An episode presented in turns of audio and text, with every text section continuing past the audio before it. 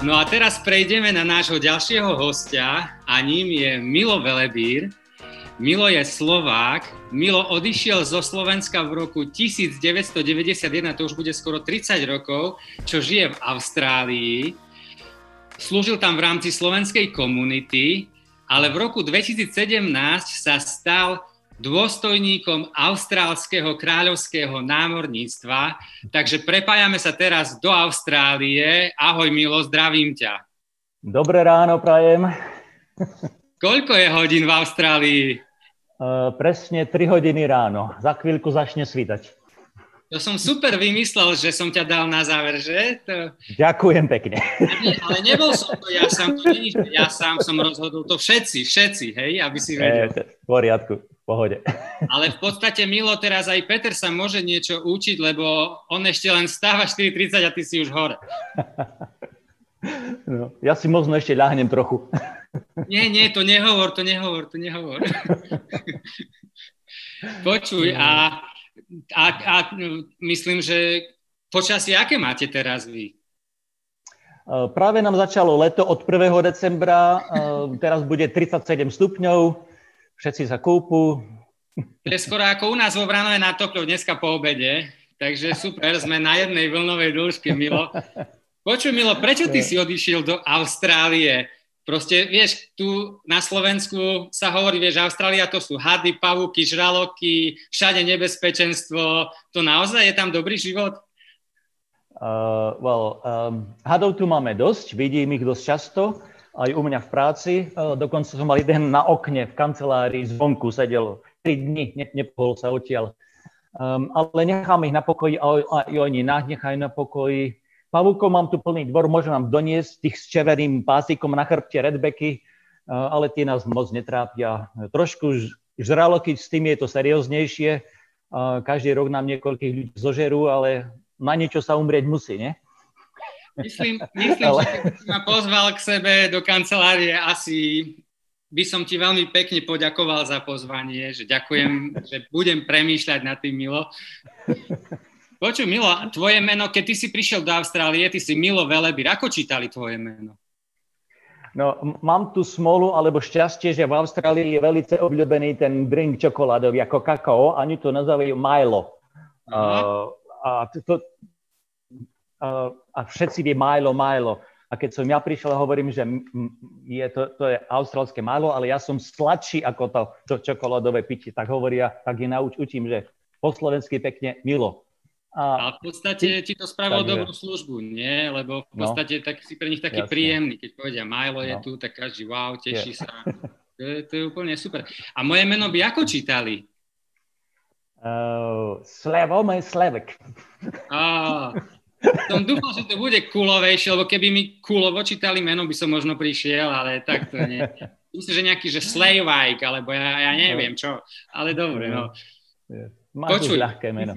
Ty si dôstojník v mhm. austrálskom námorníctve. To ako sa stalo?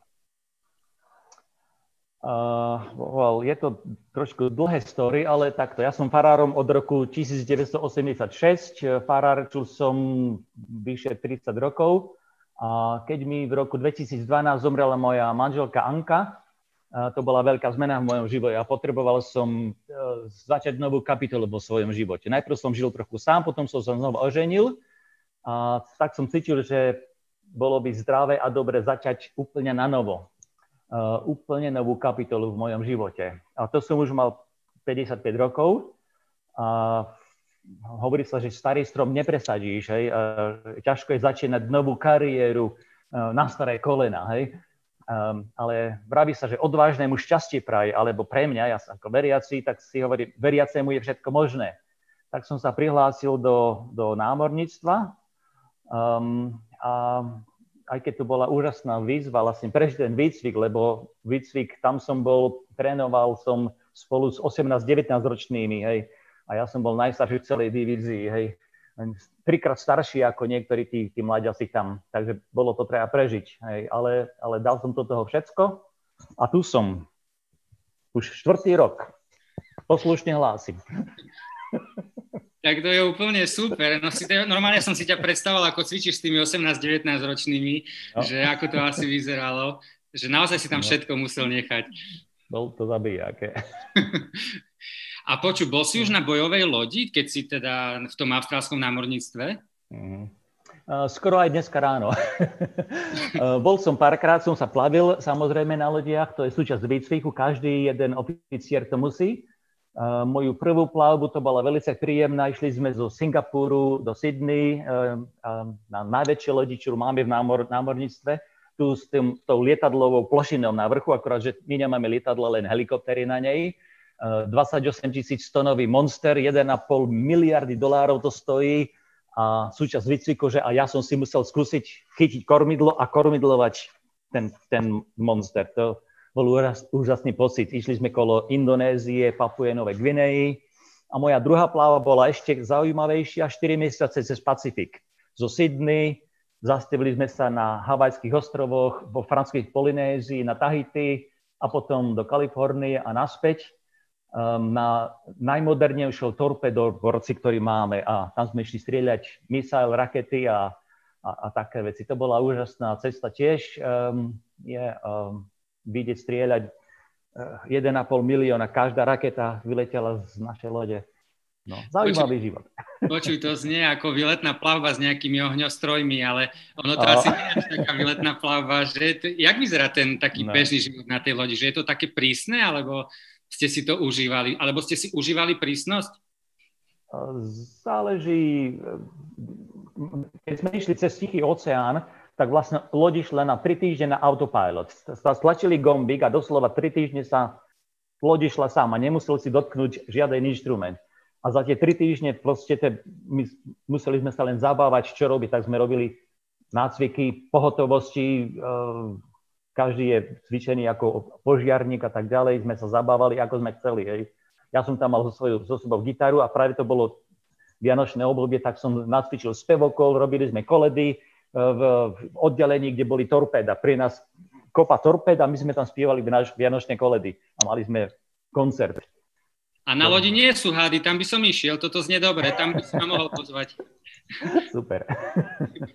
Počuj, Milo, my keď sme sa rozprávali naposledy, ty si vravel, že tá tvoja práca, tie koledy, vieš, a to teraz čo rozprávaš, to, že si medzi tými ľuďmi, že ti to veľmi pripomína ten príbeh medzi Ježišom a Zacheom, no a teraz som fakt zvedavý, že prečo. Uh, no, s tým Zachejom je to veľmi zaujímavý príbeh, pretože um, Zacheus bol človek, ktorý mal veľa handicapov. Jednak bol mrňus, e, krpatý, asi bol terčom výsmechu ľudí, bol colník, vyberal dane pre okupačnú armádu Rimanov, bezbožníkov a k tomu si vypomáhal, kradol peňazí, vyberal viac, ako bolo treba. Taký pofiderný charakter. A zrazu Ježiš prechádza cez jeho mesto a vidí tam toho krpca na strome a hneď zač- u, u neho má večeru. A čo tam vidím, je ten to, to neuveriteľné správanie Ježiša Krista. Hej? Tam bolo vždy dosť ľudí, ktorí ho pomáhali pánovi Ježišovi. A zrazu tu vidí toho pofiderného krpáťa a hovorí, idem k tebe, mať, k tebe na večeru. Uznal ho za seberovného. Zlodeja, koruptovaného od kondesa a ide k nemu a prijal ho ako alebo k seberovného. A pre mňa to bola, je to tento obraz. Ja som bol farár 30 rokov a venoval som 95% času veriacim ľuďom. Teraz som sa stal kaplánom v námorníctve a zrazu venujem 95% času neveriacim. A občas stretnem nejakého veriaceho. Teraz sa stretnem, prídu za mnou buddhisti, hinduisti, moslimi, sikhovia, jajini e, e, a všelijaké náboženstva a všetci možní neveriaci a tí ku mne prichádzajú pýtať sa o radu. A teda ľudia, ktorí by sme na, dali na nich nálepku, ktorí nepatria do našej kresťanskej bublinky. A, a teraz vidím, ako Ježiš prijal Zachea, ja sa musím naučiť prijať absolútne každého človeka ako seberovného, ako človeka, ktorý, mu má, ktorý, ktorý má záujem, uh, o ktorého Boh má záujem. Hej? A, a, a napríklad ten Zacheus nám môže byť niečím príkladom tiež? Je ti, že iba, že som taký malý? Ale... Mm. Uh, well, Zacheus bol úžasný práve v tom, že nech bol aký, aký bol, a ten charakter, vidíme, že aký mal charakter, ale túžil po niečom, hľadal niečo. On, on mal všetko, čo bolo treba. Mal peňazí, mal pozíciu, mal asi dobrý dom, uh, dobré zamestnanie, pracoval pre, pre vládu, by sme to povedali, hej? Ale, ale cítil, že, že niečo v jeho živote chýba. A keď mal šancu vedieť, aha, ide, ide Ježiš cez moje mesto, idem sa pozrieť na neho. Uh, mal túžbu, hľadal, hľadal zmysel, hľadal odpoveď na svoje otázky. Um, a, a to je to vlastne úžasné, že Ježiš, keď videl človeka, ktorý hľada odpovede na, na jeho otázky, Ježiš neprišiel pomým, ale zastavil sa. Takže toto si môžeme zobrať od Zachea. Toto vidíš ako, ako túto. Dobre, ďakujem Milo. A tak chceme ťa pozdraviť do Austrálie ešte a keď prídeš, tak si nechaj to, vieš, tie veci, čo si spomínal u seba, teda doma, v kufroch nám to nenos. A sme veľmi radi, že si bol s nami. Uh, myslím, že ti dovolím, aby si si zdriemol ešte, no predtým, než si užiješ. A v podstate u teba je sobota, Áno, áno, samozrejme. Hej. Takže ty vlastne môžeš povedať, že ty si vždycky popredu pred nami. Mm, áno, áno. My, my sme predčasne. My máme prvý, my, my začíname každý deň tu na Austrálii. Vlastne a celý svet za nami sleduje. Takže my ťa ideme nasledovať vlastne o chvíľu do posteli tiež, takže tešíme sa na ďalšiu skladbu našej kapely. Milo, ďakujem ti za rozhovor a inak ja by som ti chcel dať takú našu knihu, že či dáva Boh zmysel. Ja si myslím, že to je super kniha aj pre tých ľudí, s ktorými pracuješ.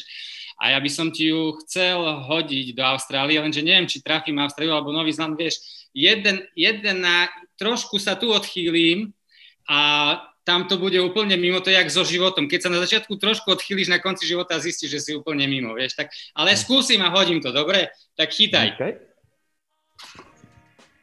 Ej, oh, myslím, že to, myslím, že to pristalo v Tasmánii.